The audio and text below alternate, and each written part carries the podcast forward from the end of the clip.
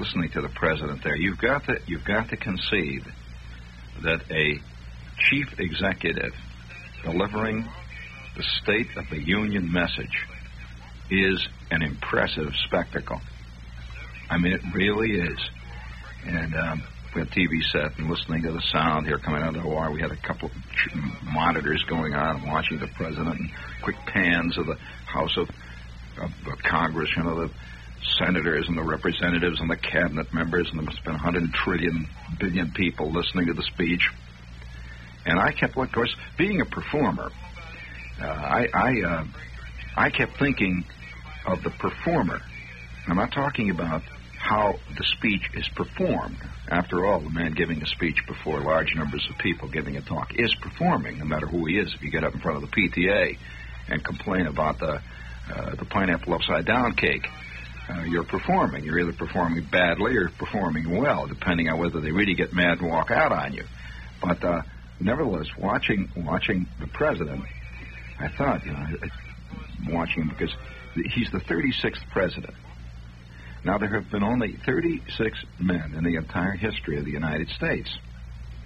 And uh, there have been a lot of people who have uh, lived and walked around and scratched and been in the United States since the very beginnings of the whole thing. But there's been only 36 people who have had that experience of standing in front of the whole nation and delivering an address about how the whole scene is going. That's an interesting concept. The state of the nation. Uh, you know, it's like a report. Uh, it's like uh, every year uh, the ladies of the book club, the uh, secretary treasurer gets up and goes, "Well, last year, as you all know, we had a difficult year financially." And immediately, boo, boo, boo, that'll, that'll, blah, blah, blah. Almost said it, uh, boo. And, and but here is a man standing up before the entire nation and he's uh, the chief. And you may not like him, or you may like him, but he is the chief. We all know this, recognize this. The world knows it and recognizes it. And uh, watch every time I see a president or a major, I mean really major. I'm not talking about the mayor of New York or something. I'm talking about a major world political figure like Charles de Gaulle or uh, the late Winston Churchill or uh, the late any the presidents of the United States. Uh, somebody that's that's really heavy caliber. That's that's the big time. That's that's all the way. You know, that's that's even bigger than old Johnny Carson. I mean, that's that's really up there. And uh, every time I watch the president perform, any president, I always get this feeling. You know, he's a human being as well as a leader. It's easy to forget this because there are so many symbolic things surround kings and leaders and great uh, statesmen and one thing and another. We tend to forget that this is a guy who gets up in the morning and shaves. A man. And uh, that must be an interesting experience, too, to every morning shave the President of the United States. you know, it really must be. And uh, I, I watched the President and listened to him. And as a performer, I thought to myself, what a fantastic, Jack, imagine, what a fantastic feeling it would be. I, I think it's an unimaginable feeling because there's only 36 men that have ever known it in the history of the United States. Uh, you're standing in the wings, and, and uh, you're just you're just trying to straighten your hair a little bit. Your hair's hanging down. You straighten it up a little bit. You're straightening your tie, and uh, you're in the wings. And uh, there's a kind of a hush out there, and suddenly you hear this voice, ladies and gentlemen, the President of the United States, the Honorable Charles W. Applerot. And here's Charlie, see? Old Charlie from the Warren G. Harding School. Old Charlie who faked his way through spelling.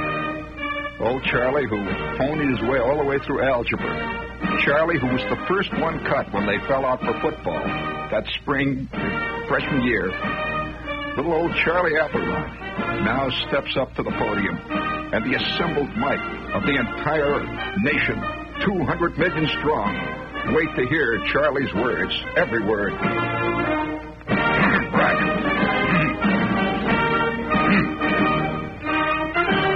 Hello, Americans. uh, and then that feeling deep down inside. No, you, you, you must get this now. Uh, there has to be that split uh, in the man who is the president. Because, you know, see, he himself grew up all of his life watching presidents. You know, when you're a little kid, when you're when you're two, you don't think of yourself as going to be president. I don't. No matter how much uh, hogwash is written about this kind of stuff later, when they, you know, when the when the biographies are written that from the very earliest days, little Clarence uh, was reciting the Gettysburg Address, and you know, forget it. Uh, uh, he he is now president. Must there must be a sense of unreality about it. That is, uh, no, I, I'm serious. No matter who the president is, because he is both man and symbol simultaneously. Now, uh, not many people have walked around and been a symbol. Now, that's not, I'm, I'm seriously speaking here, a genuine, uh, this side of the presidency or this side of leadership is rarely discussed. Uh, you hear people constantly yelling about that. And that's one of the reasons why there is always profound distrust, I believe, uh, it, with every leader. As long as I can remember, from the time I was a little kid, there were always two schools of thought about whatever president was in.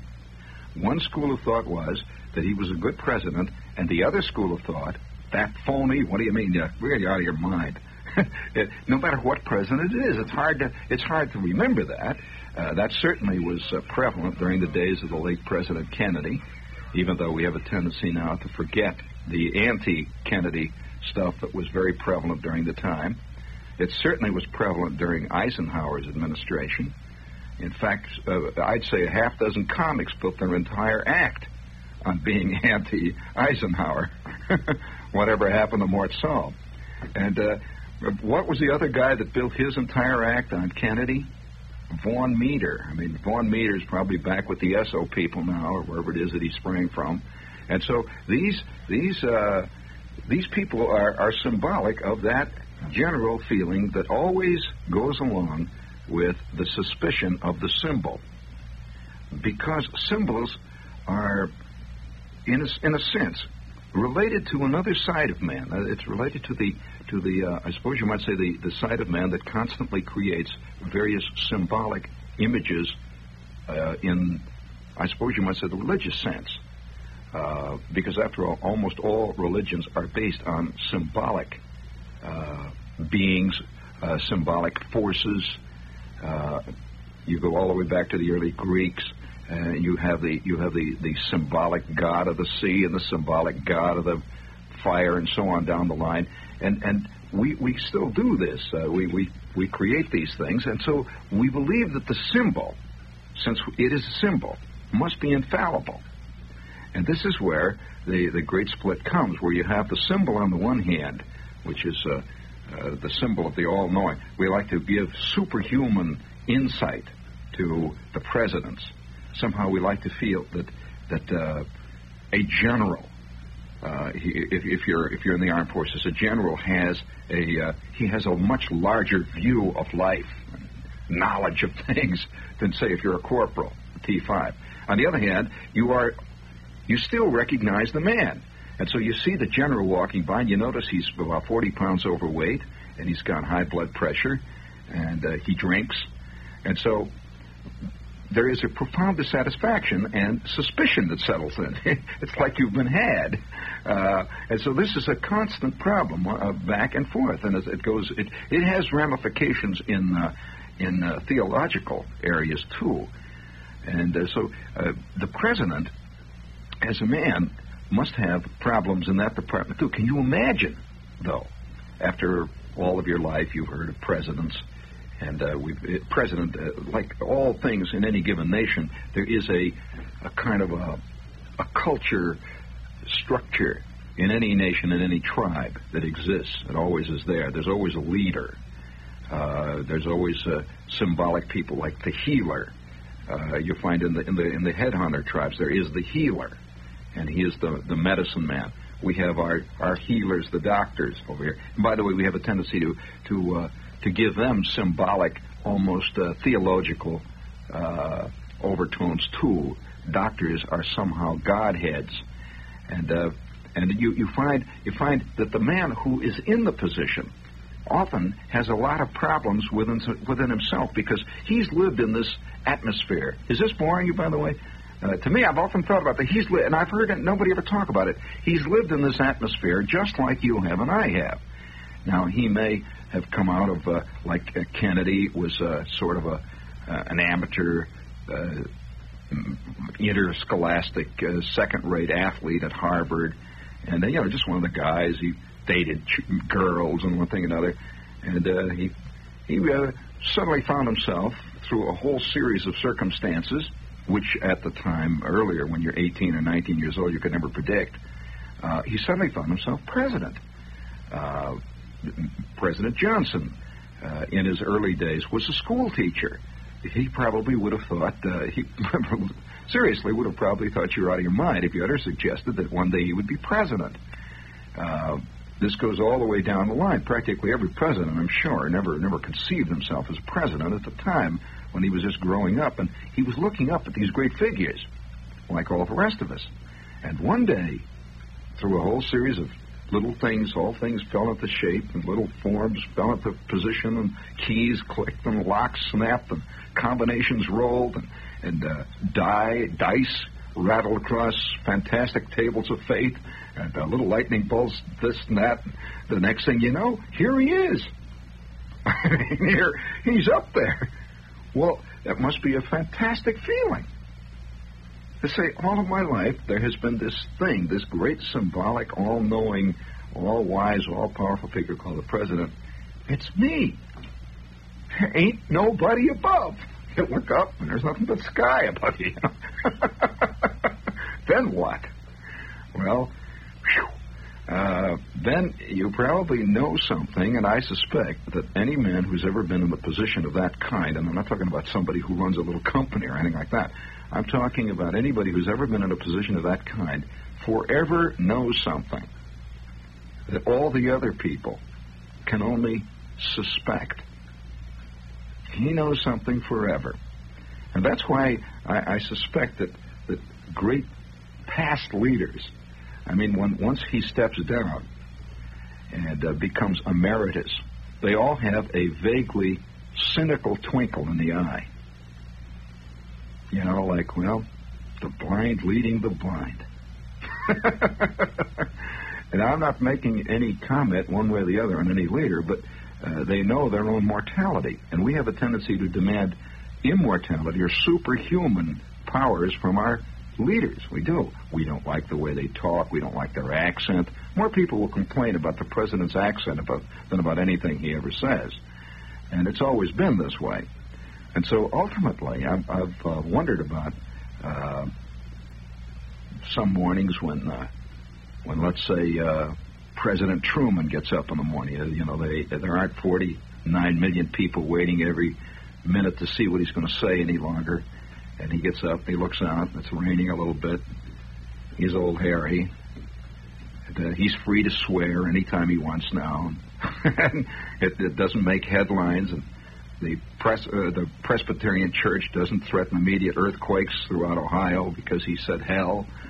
And uh, he looks out over the over the over the landscape, and he is, and and I probably I suspect that that a guy like Truman would be one of the people, and I'm sure he is, that has that uh, that twinkle, that that that uh, that knowing feeling in the eye uh, about this whole business of, of great leadership.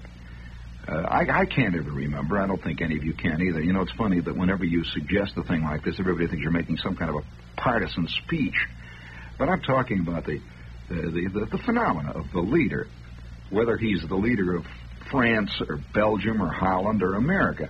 That uh, I can never recall in my days ever uh, knowing or hearing of a president who wasn't uh, on all sides around me attacked by thousands of people as being this idiot, this phony in the White House. and, it's always that way. It's a, it's a fact. And uh, I suppose that people always consider the man that they wanted in as the non-phony, and the one that did get in is the phony. It'll always be that way. Speaking of that, that this is WOR, by the way. It just fits nice. Uh, you know, it's a it's a word association. Uh, this is WOR in Fun City here, friends. This is a Radio Free Broadway. This is a. Uh, and uh, would you please hit the money button there? Hit it there. People on the go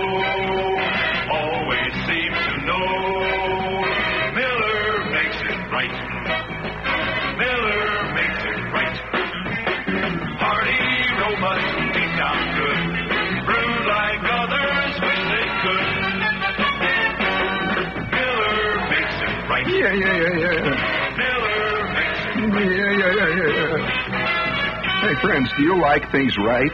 Well, then, that's an opening line. Then Miller High Life is your beer, friend. It'll make everything right. You'll get a smooth full of Miller High Life, and a lot of things that look rotten now are going to look great. That's Miller High Life, the champagne of bottled beer. It's just right. on the go, more than ever seem to know. Miller makes it right. Miller makes it right. Yeah, yeah, yeah. Yeah, You can see I ain't going to be president. Anybody that talks like. Let's see, we have a note here, speaking of uh, passing through the Great Parade. Let's see, here's a note. Uh, hey, listen, uh, if you'd like a really great food experience, I, I mentioned this last night or the night before, and I, I must repeat it again. Starting the 30th of this month, and you listen, because uh, this is really special, Mandarin House and Mandarin East. Uh, for those of you who've never eaten in Mandarin House or Mandarin East, these are two of the finest northern Chinese restaurants in America. They're great. One of them down is. A, I had lunch there today uh, in Mandarin House down on 13th Street, and Mandarin East is up on Second Avenue, off, right off 57th Street. Well, anyway, starting the 30th, these two restaurants are celebrating the Chinese New Year, and uh, that means fantastic food. If you've never had a symbolic Chinese New Year's feast, man, you've got a treat coming. That's 10 courses, and this is Mandarin style. And this is your chance to really make it all the way. And uh, by the way, each menu is different every year. It's uh, it's changed from year to year according to an old traditional system of menus relating to various. This is the year of the rat, or it's the monkey. The year of the monkey. Speaking of monkey, did I ever tell you about the time that I had monkey in Peru? Boy, that has nothing to do with the Chinese New Year, though. so if you, uh, it's quite complicated. It takes a long time to fix this this uh, meal up. It's a ten-course Mandarin feast, and they have uh, winter melon soup, a Peking duck, uh, sautéed shrimp spiced with ginger, and it takes a long time to prepare these dishes. Particularly, by the way, winter melon soup, if you've ever had it. So they have to know in advance. And if you'd like to make the scene, uh, they take parties of eight or more can enjoy this banquet anytime from January 30th through the 7th. Smaller parties, that's February 17th rather, even couples can order this banquet. It's very special, only during this, this couple of weeks. You can order it Monday through Thursday only, and you must make the reservations one day at least in advance. And uh, it's just $10 a person, and believe me, this is a fantastic treat for 10 bucks. Uh, it's Mandarin House is in the village, 13th, between 6th and 7th, and Mandarin East is on 2nd, between 57th and 58th. And if some weekend you'd really like to tie one on, it's just, you know, for, for two $10 bills, it's fantastic. If you'd like to call for reservations, it's Mandarin House or Mandarin East. You can pick either restaurant, and it's the same number, though. Watkins 90551. Watkins 90551. And tell him Charlie Chan sent you. you know, for Charlie Chan. I remember, the, you know, speaking of monkey, I don't want to get into that, though. I, that was one of the terrible traumatic experiences of my life. We have another commercial. I have no idea. What in the heck is this? Here's a commercial that says an announcement that could not only change your career, but your whole life. Uh, well, that's uh, interesting. Uh, Harry Lorayne is an amazing memory expert, a mental wizard. His books and well, his books and teaching. I like uh, I like simple statements of ego. He's a mental wizard, And uh, teaching devices. Of course, there's other kinds of wizards, you know, uh, other than the mental type. And uh, his teaching devices have sold over a million copies. He's uh, he's been on the Johnny Carson show and the Alan Berkshire and all these other intellectual type shows. And if you would like to be personally instructed by him in developing a fantastic, unbelievable superpower memory, well, you call 989 5694. That's 989 5694, and they'll send you a booklet on how you can develop a superpower, fantastic, unbelievable, indescribable mental wizard memory. Why? I don't know why. As a matter of fact, the, uh, the, I've known more guys that have gone down the drain because they do have a good memory. Every guy that I know who gets ahead is the guy who can remember last Wednesday's big sales meeting that turned out to be a bust. Uh, if you keep remembering it, you're in trouble. Because that memory can get you more problems. but if you'd like to develop a memory, on the other hand, it must be terrible for a guy who can't remember this morning. And there are many of those. So uh, you call 989-5694 and see what kind of a brochure he sends you. Which leads us to one other thing, another big announcement here.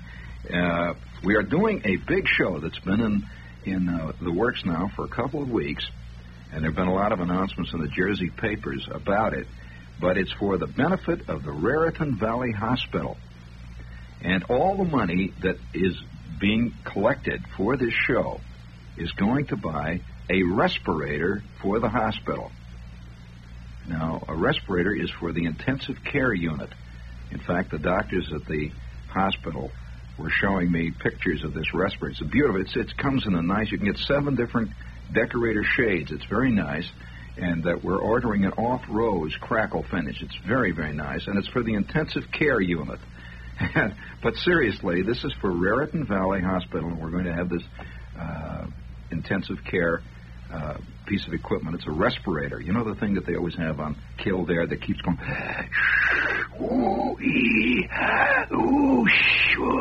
You know the thing with the with the plastic bag, and well, that's what we're going to get. It's kind of fun. Well, we may even try it out on the stage that night if the show goes the way I'm afraid it may go. We may need it. However, uh, that's going to be at Raritan Valley, and if you'd like to attend this thing, it's it's uh, we're uh, we're going to really have a great because the entire audience is going to be filled with doctors and uh, you know that whole scene, and it's going to be Friday, February 26th. If you live out in that area, Friday, February 26th at eight o'clock, Middlesex High School. We're going to hold it in the auditorium in the high school there, but it's going to be held for the Raritan Valley Hospital, and that's out on Route 28 in Middlesex, New Jersey. Middlesex, is that is that what all those guys are down there on Greenwich? Huh?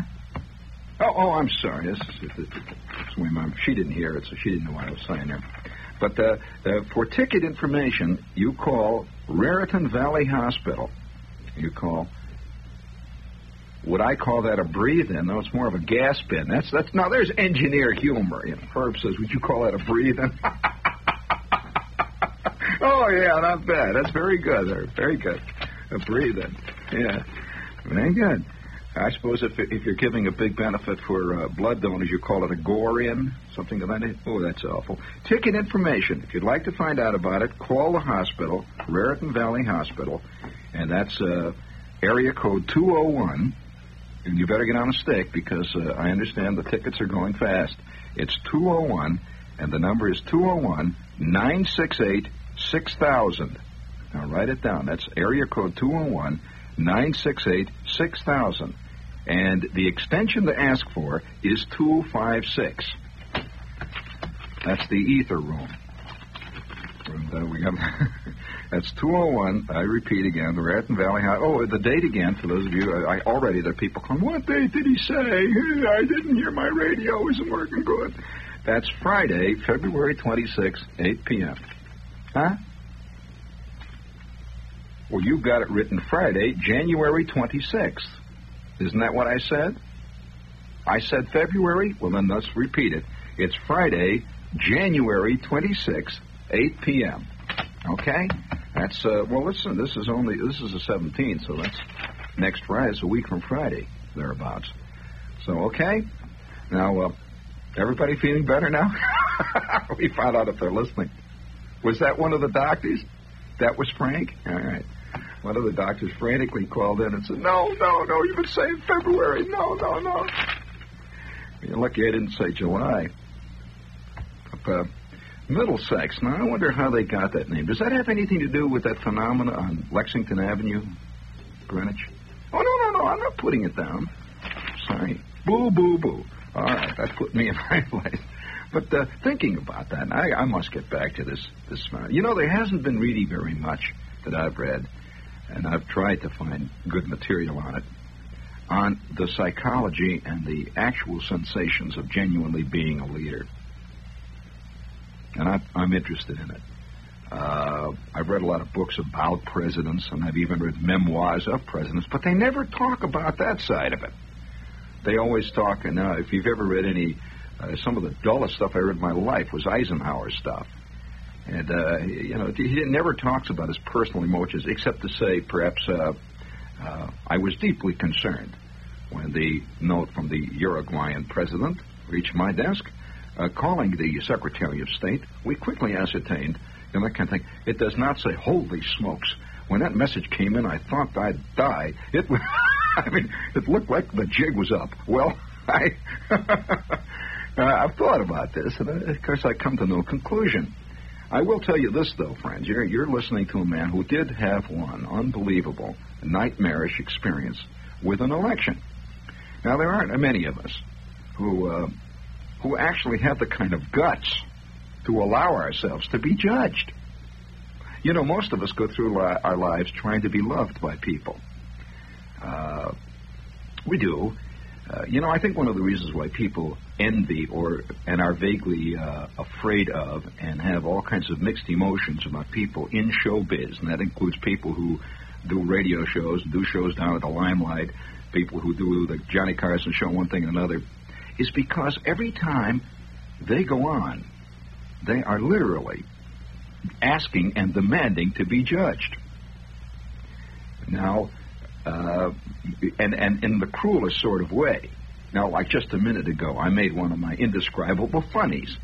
So I felt without any, any, uh, almost without, almost instant feedback, without any hesitation, I felt a gigantic wave of boo, boo, boo, boo, ooh, hiss, hiss, boo, boo, boo, boo. It just came rolling back. And, uh, well, I mean, what do you do in a case like that? Now, not many guys are actually outright booed in their job.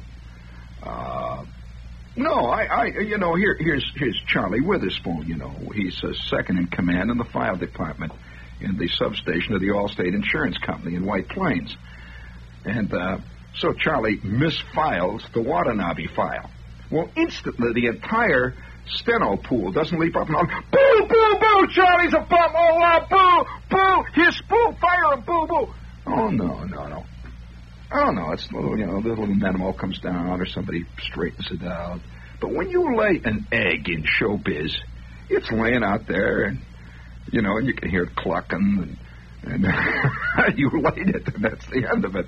So, uh, what do you do? Well, now, uh, uh, the ultimate egg laying is to is to make a run for the presidency.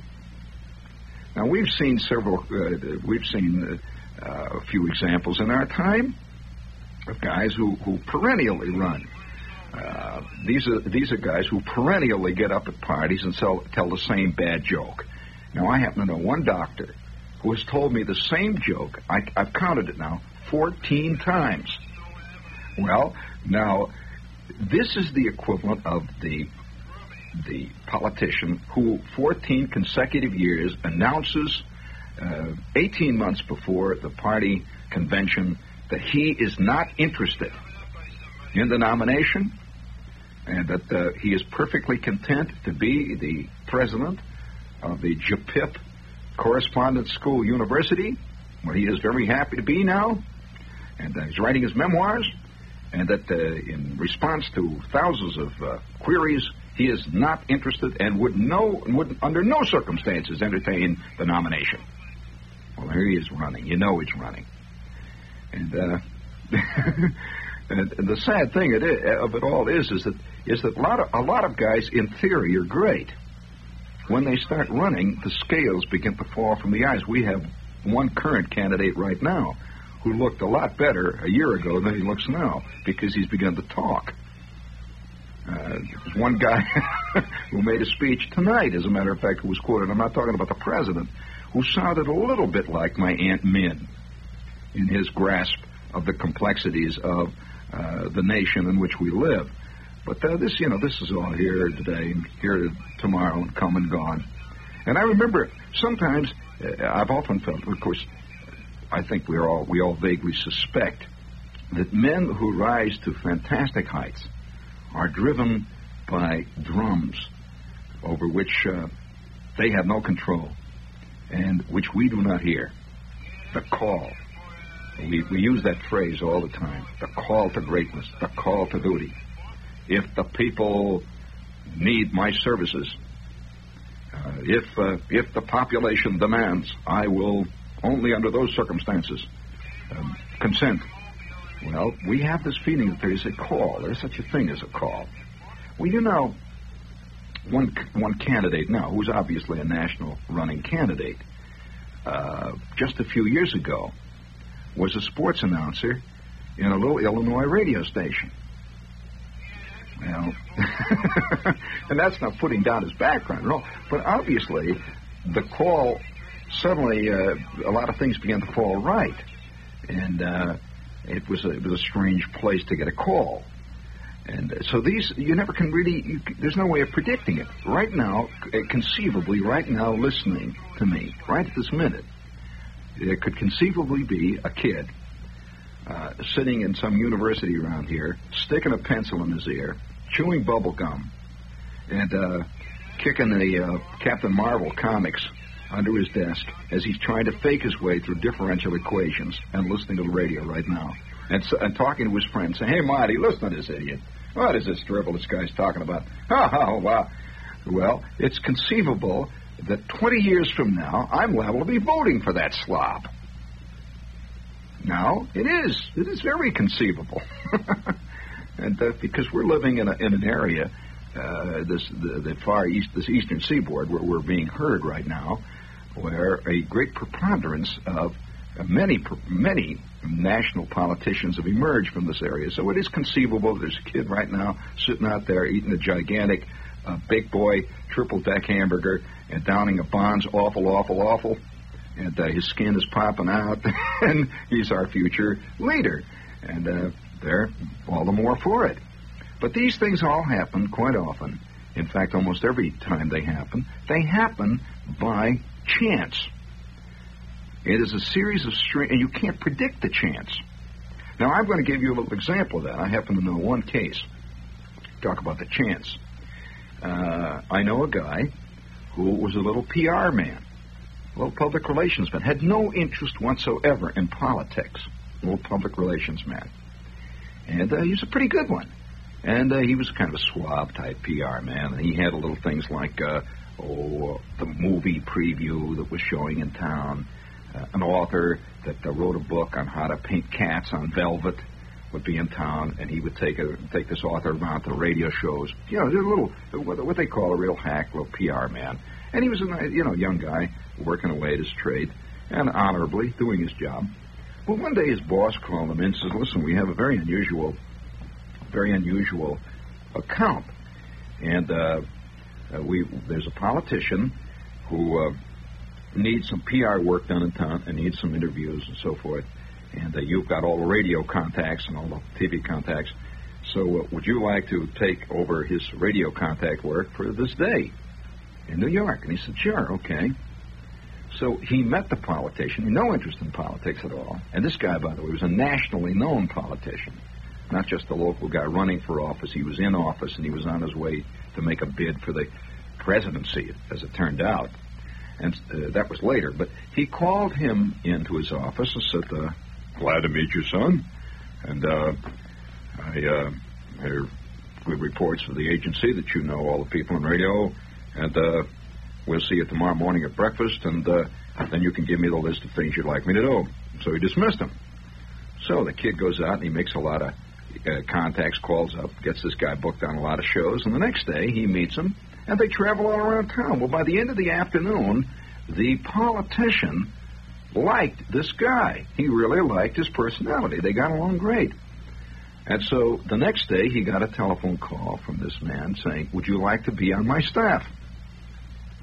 Well, here's a guy who's been going around plugging people who paint cats on velvet.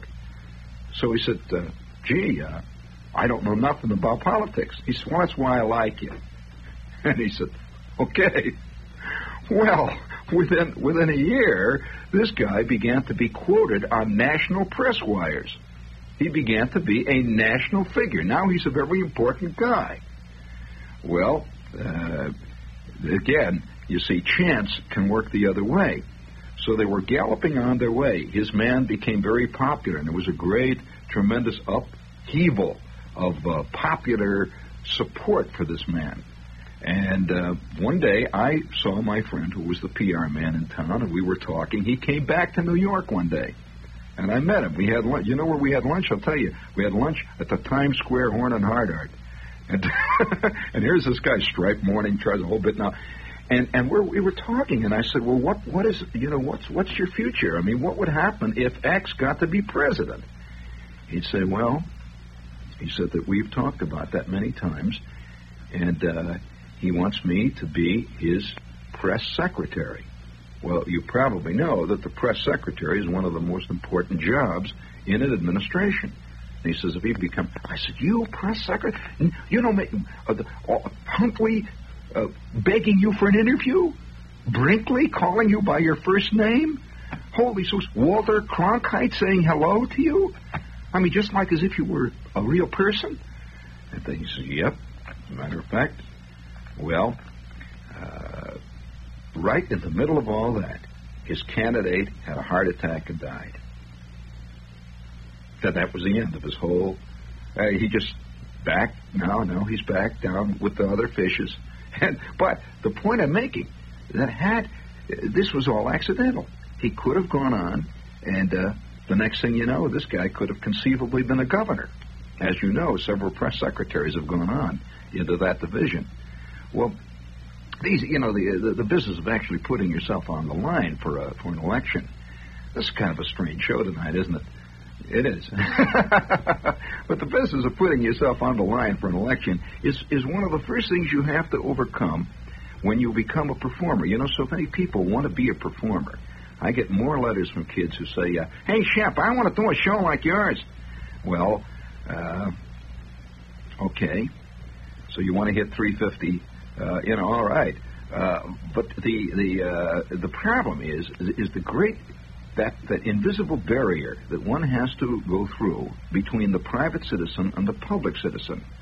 Most people grow up all their lives and remain all their lives private citizens, which means they are they are handers out of criticism and rarely get any. If they do, it's gentle because it's man to man. And so your immediate superior will come and say, you know, uh, Fred, uh, if you could get that out a little bit earlier than we planned, I'd appreciate it. That's gentle criticism that says, get on the stick.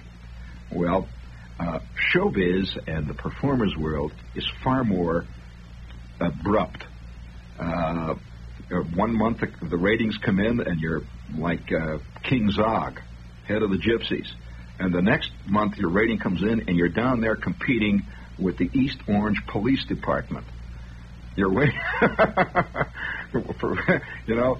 Well, so so it's very abrupt, uh, and and furthermore, it's definite. There is no question about it. Absolutely. And so you get up on the stage and you say, "A funny thing happened to me on the way down to the limelight." Blah blah blah blah blah. Whoopee whoopee. Wah da da da wah wah. Dead silence comes roaring out at you. A couple of people get up and leave. One guy coughs loudly into the ferns.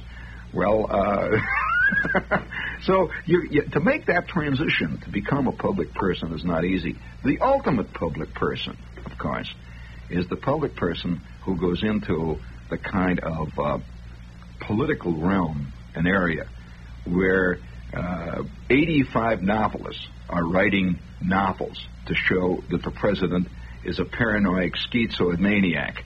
Uh, I mean, you know, that kind of thing uh, where, where cartoons appear constantly, where editorials, no matter what. I mean, if the president says, gee, it's raining, immediately 400 pickets start marching, the pro-rain pickets. I say, what do you mean? What's the matter with rain? Uh, and so uh, this is the ultimate putting it on the line. Not many of us put it on the line. And uh, I suspect one of the reasons why in our world the performer and the politician has become a kind of folk hero is because increasingly the private man in a great world of automation and faceless cities, increasingly, and incidentally from cradle to grave, uh, security, uh, union regulations, increasingly the private man is immune from personal criticism. And uh, there are many co- companies, many uh, trade unions where the guy can arrive drunk, he can run over the foreman with a bulldozer, he can be found with the company funds in his back pocket, and if you open your trap to him, the union is going to have you up in five minutes, and you're, you know, in, in short, people are immune to criticism.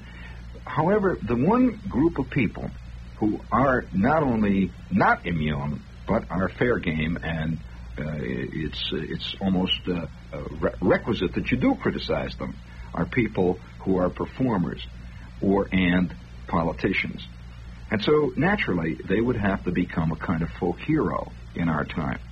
Have you noticed that politicians have been increasingly compared with and have begun to merge with performers, showbiz people? Have you noticed that, Herb?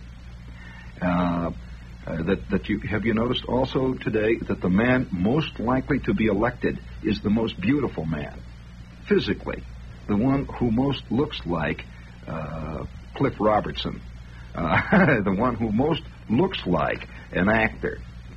Uh, yeah, and uh, and so uh, the, the, these two areas are beginning to merge very, very, very distinctly, very completely. Uh, I wonder about a lot of guys out of the past. You know, people often say, "Would Lincoln have been elected in the age of television?" Yes, I think very much so, because uh, Lincoln had an arresting look about him the, the high cheekbones, the burning eyes. He would have he would have been a prime man to be elected in our time. I would say, however, that uh, Cleveland would have died. Uh, Cleveland, uh, William Howard Taft would never have made it. William Howard Taft looks like everybody's Uncle Charlie. I mean, you're big, fat, you know, handlebars. He couldn't conceivably have gone on because he just looks like the kind of guy that gets ahead of you in the line at the Horn and Hardart and knocks your coffee on your foot. Uh, on the other hand, uh, not so with Lincoln. And so, in this day of increasing immunity from personal criticism and personal danger, you will find that the performers and the politicians, their world is becoming increasingly dangerous. Oh, yes, the gulf is widening. And so the, the, the, uh, the attacks on a president are far greater than they ever were in history and will continue to be all throughout, as far as we know, in the future. And the attacks on performers are far greater than they ever were. Oh, I mean, absolute uh, uh, phonus, balonus, all the way up and down the line. And I suppose uh, that getting on the line is one of the most difficult things to do in a world where getting on the line can be fatal, uh, can be truly fatal, because once you destroy a man's ego, once you destroy a man's what he is to himself, you have effectively destroyed that man. And so it's truly fatal in the ultimate philosophical sense. Hang loose and be sure to continue to wear your false face, brave one.